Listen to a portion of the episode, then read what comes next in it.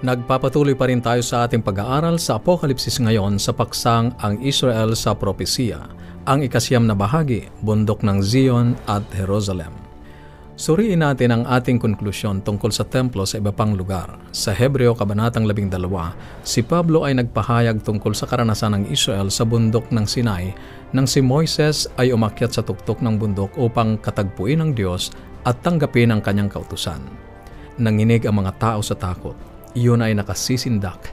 Ngunit sinabi ni Pablo sa iglesia, hindi kayo nagsilapit sa bundok na nahihipo at nagliliyab sa apoy, at sa kapusikitan, at sa kadiliman, at sa unos, sangayon sa Hebreo Kabanatang 12, talatang 18. Sa ibang salita, sinasabi niyang hindi kayo pumunta sa literal na bundok kagaya ng ginawa ng matandang Israel. Ang implikasyon dito na kinumpirma niya sa ibang pagkakataon ay sa halip na isang literal na bundok na maaaring hawakan, ang iglesia ay dumating sa ibang uri ng bundok. Sa talatang 22, sinabi niya sa iglesia, na parito ka sa bundok ng Zion. Ngayon, sa panahon ng lumang tipan, ang bundok ng Zion ay ang templong bundok. Ito ay ang lugar kung saan talaga nakatayo ang templo. Ang templo ay ang sentro ng pagsamba ng Israel sapagkat ito ang lugar kung saan inihahandog ang mga sakripisyo. Ang mga sakripisyong iyon ay lahat tumutukoy kay Jesus. Nangangahulugan ba ito na ang lahat ng mga Kristiyano ay kinakailangang magtungo sa Israel at tumayo sa bundok ng templo? Ang bundok ng Zion? Tiyak na hindi. Subalit kung hindi tayo pupunta sa literal na Mount Zion upang maghandog ng literal na mga sakripisyo at sumamba sa Diyos, saan tayo? Ang iglesia, saan pupunta? Ang Hebreo Kabanatang 12, talatang 22 hanggang 24 ay may sagot. Pakinggan mo kaibigan. Datapot nagsilapit kayo sa bundok ng Sion at sa bayan ng Diyos na buhay, ang Jerusalem sa kalangitan. Sa pangkalahatang pulong at iglesia ng mga panganay na nangatatala sa langit at sa Diyos kay Jesus. Ang mga manunulat sa bagong tipan ay ginamit ang lumang tipang Mount Zion na templong bundok at Jerusalem ang kapitolyo ng matandang Israel bilang simbolo ng Iglesia ng Diyos na kumakatawan sa mga lumapit kay Jesus. Huwag mong kaliligtaan ito. Ito ay napakahalaga. Sa bagong tipan, ang Jerusalem ay ang Iglesia. Lahat ng sumampalataya kay Jesus ay nasa bundok na ng Zion, hindi pisikal, sa halip ay espiritual kay Kristo. Tayo ay mga mamamayan na sa makalangit na Jerusalem, hindi tayo makalalakad sa mga lansangang ginto. Hindi pa. Subalit isang araw sa nalalapit na pagdating ni Jesus, gagawin natin.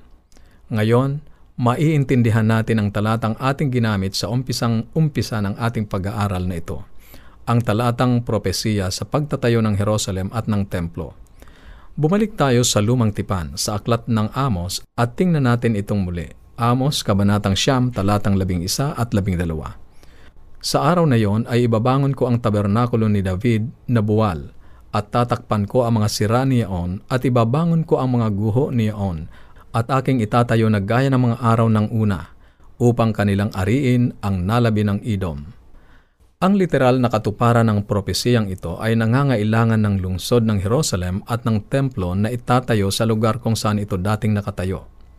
Ang bawat bato ay dapat nasa kanyang lugar – Ngunit kung babalikan natin kung paano ang mga manunulat sa bagong tipan, binigyang kahulugan ang propesiyang ito, matatagpuan natin ang nakakagulat na katuparan na nakatuon kay Kristong paraan ng interpretasyon ng propesiyang ito sa mga gawa, Kabanatang 15. Ang unang ilang mga talata ay inilalarawan ang matinding labanan ng doktrina at pagtatalo na nangyayari sa unang iglesia, maging sa mga mananampalataya at mga alagad – ang iglesia ay may pagtatalo sa ilang mga taon.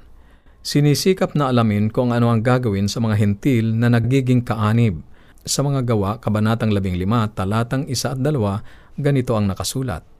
May ibang mga taong nagsilusong mula sa Hodea ay nagsipagturo sa mga kapatid na sinasabi, Maliban na kayo'y mga tuli ayon sa kaugalian ni Moses, ay hindi kayo mga liligtas at nang magkaroon si Pablo at si Bernabe ng di kakaunting pagtatalo at pakikipagtulig saan sa kanila, ay ipinasya ng mga kapatid na si Pablo at si Bernabe at ang ilan sa kanila ay magsiahon sa Jerusalem sa mga apostol at sa mga matanda tungkol sa suliraning ito. Ang mga pinuno ng iglesia ay nakipagtagpo kay Pablo at Pedro sa Jerusalem tungkol sa pagpasok sa iglesia ng mga hintil. Ipinaliwanag ni Pedro kung paano ang Diyos ay ipinagkaloob ang banal na espiritu sa Romanong senturyon na si Cornelius at ang kanyang mga kawal nang siya ay magtungo sa Cesarea. Ang mga taong ito ay lahat hindi mga tuling hintil. Pagkatapos ay ipinahayag ni Santiago na ang pagtanggap ng Diyos sa mga hintil ay hindi lamang ipinahiwatig na gawa ng banal na Espiritu, subalit gayon ding pagkumpirma sa katuparan ng propesiya sa Amos, Kabanatang Siyam, na sinasabing ang templo ay isasauli upang ariin ang nalabi sa Edom. Narito ang sinabi ni Santiago sa mga gawa, Kabanatang 15, talatang 14 hanggang 18. Pakinggan mo kaibigan. Sinaysay na ni Simeon kung paanong dinalaw na una ng Diyos ang mga hintil upang kumuha sa kanila ng isang bayan sa kaniyang pangalan. At dito'y nasasang-ayon ang mga salita ng mga propeta gaya ng nasusulat. Pagkatapos ng mga bagay na ito, ako'y babalik at muli kong itatayo ang tabernakulo ni David na nabagsak at muli kong itatayo ang nangasira sa kanya at ito'y aking itatayo upang hanapin ang nalabi sa mga tao ang Panginoon at ng lahat ng mga hentil na tinatawag sa aking pangalan, sabi ng Panginoon. Ang konklusyon ay hindi may iwasan. Ang mga pangako sa lumang tipan ng pagsasauli ng templo ay natutupad ngayon sa pagtatayo ng Iglesia ng Diyos. Ngunit huwag mong lalagpasan ang mga detalyeng tila maliliit, subalit hindi ka panipaniwalang malalim at mahalaga para sa pag-aaral ng propesiya. Bagamat si Santiago ay gumamit ng ibang salin sa Griego sa talata sa Amos na sa halip na sabihing ang Jerusalem ay aariin ang nalabi ng Edom, ay sinabi niyang nalabi sa mga tao at ng lahat ng mga hintil na tinatawag sa pangalan ni Kristo. Ang mahalagang punto dito ay nakita ni Santiago na ang karanasan ni Pedro sa mga hintil na pumapasok sa iglesia sa Cesarea ay katuparan ng pagsasauli ng Jerusalem at ng templo. Nangangahulugan ito na si Jesus at ang mga manunulat sa bagong tipan ay lubos na hindi pinansin ang geographic at ethnic na referensya at ipinahayag na ang mga propesiya ay nakatuon kay Kristo bilang sentro, hindi ang lugar. Sa halip na tumingin sa Jerusalem at umaasang makikita ang mga gusali at ang lungsod na itinatayo, sila ay tumingin kay Kristo at nakita ang kanyang iglesia na lumalago at lumalawak. Sa ibang salita, ang mga kahulugan ng bundok ng Zion, Jerusalem, ang nalabi ng Edom, at iba pa ay lahat nangatupad kay Jesus at sa kanyang iglesia. Ito ang napakahalagang susi na dapat nating gamitin sa pagbabasa ng propesiya ng Israel sa lumang tipan. Hindi ka maaaring magkamali kung susundan mo si Jesus. Aking napagtanto na ito ay kakaibang kakaiba sa mga popular na pananaw sa Israel at ng templo na matatagpuan sa serye ng nobelang Left Behind at pangkaraniwang mga itinuturo sa ibang mga iglesia ngayon.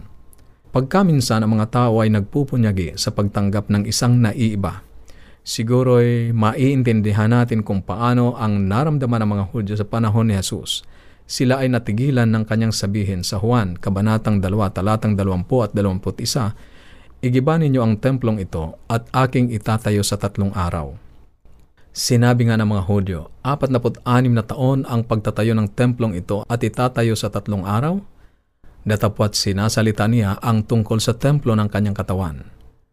Napalampas nila ito ng labis, na nang siya ay nasa krus ay kanilang sinabi, Ikaw na igigiba mo ang templo at sa tatlong araw ay iyong itatayo. Iyong iligtas ang sarili mo. Kung ikaw ay anak ng Diyos, ay bumaba ka sa krus. Sa Mateo Kabanatang 27, talatang 4 na po. Tinutukoy nila ang isang literal na templo sa lupa, hindi isang spiritual. Nabigo silang maunawaan na ang krus ay siyang talagang paraan na gagamitin Jesus upang itayo ang kanyang tunay na templo, ang kanyang iglesia. Hindi nakakagulat na sabihin sa kanila ni Jesus, nang siya ay papalayo mula sa templo sa huling pagkakataon. Sa Mateo Kabanatang 23, talatang 38, Narito, ang inyong bahay ay iniiwan sa inyong wasak ngayon ay naiintindihan natin ang ibig ipakahulugan ni Jesus ng kanyang sabihin. Sinasabi ko sa inyo na dito ay may isang lalong dakila kaysa sa templo, sang ayon sa Mateo Kabanatang 12, talatang 6. pakatiyakin nating hindi tayo magkakamali na kagaya ng pagkakamaling ginawa ng mga Hudyo sa panahon ni Jesus. Siya ang templo at sapagkat si Jesus ang ulo ng kanyang iglesia, ang katawan ay ang iglesia, kay Kristo ay ang bagong templong itinatayo. Bumabangon dito ang isang magandang tanong, kung ang Antikristo, sangayon sa ikalawang Tesalonika, kabanatang 2, talatang 4, na ang nakasulat ay ganito, ano pat siya'y nauupo sa templo ng Diyos na siya'y nagtatanyag sa kanyang sarili na tulad sa Diyos. At ang templo ng Diyos ay ang kanyang iglesia, ibig sabihin ba nito ay inaasahan nating ang Antikristo ay itatatag ang kanyang sarili sa iglesia ng Diyos? Sa anumang paraan, ilalagay niya ang kanyang sarili sa lugar ng Diyos. Aangkinin sa kanyang sarili ang karapatang tanging sa Diyos lamang. Kaibigan, nakita mo ba ang pandaraya? Kapag tinanggap natin ang huwad at tingnan na ang mga Hudyo ay itatayo ang templo at ang Antikristo ay magpapakita doon kung magkagayon hindi tayo makapaghahanda sa pandaraya kapag lumitaw ang Antikristo. Kung gayon, sino ang Antikristo? Abangan natin ang ating pag-aaral sa paksang yan kung saan ay malinaw natin siyang tutukuyin. Ngunit kailangan muna nating sagutin ang tanong tungkol sa lupain. Ano ang mangyayari sa lupain? sa susunod. Kung mayroon ka mga katanungan o anuman ang nais mong iparating sa amin o nais mong magkaroon ng mga aklat at aralin sa Biblia na aming ipinamimigay, tumawag o i-text ang iyong kompletong pangalan at address sa ating mga numero sa Globe 0917-5643-777 0917-5643-777 at sa Smart 0919 0001 777 0919 0001 777 At sa atin pong mga kaibigan na nasa ibang bansa, maaari kayong tumawag sa ating toll-free number 1-800-132-20196 1-800-132-20196 Maaari ka rin magpadala ng mensahe sa ating Facebook page, facebook.com slash awr Luzon, Philippines. facebook.com slash awr Luzon, Philippines. Maaari ka rin dumalaw sa ating website, www.awr.org www.awr.org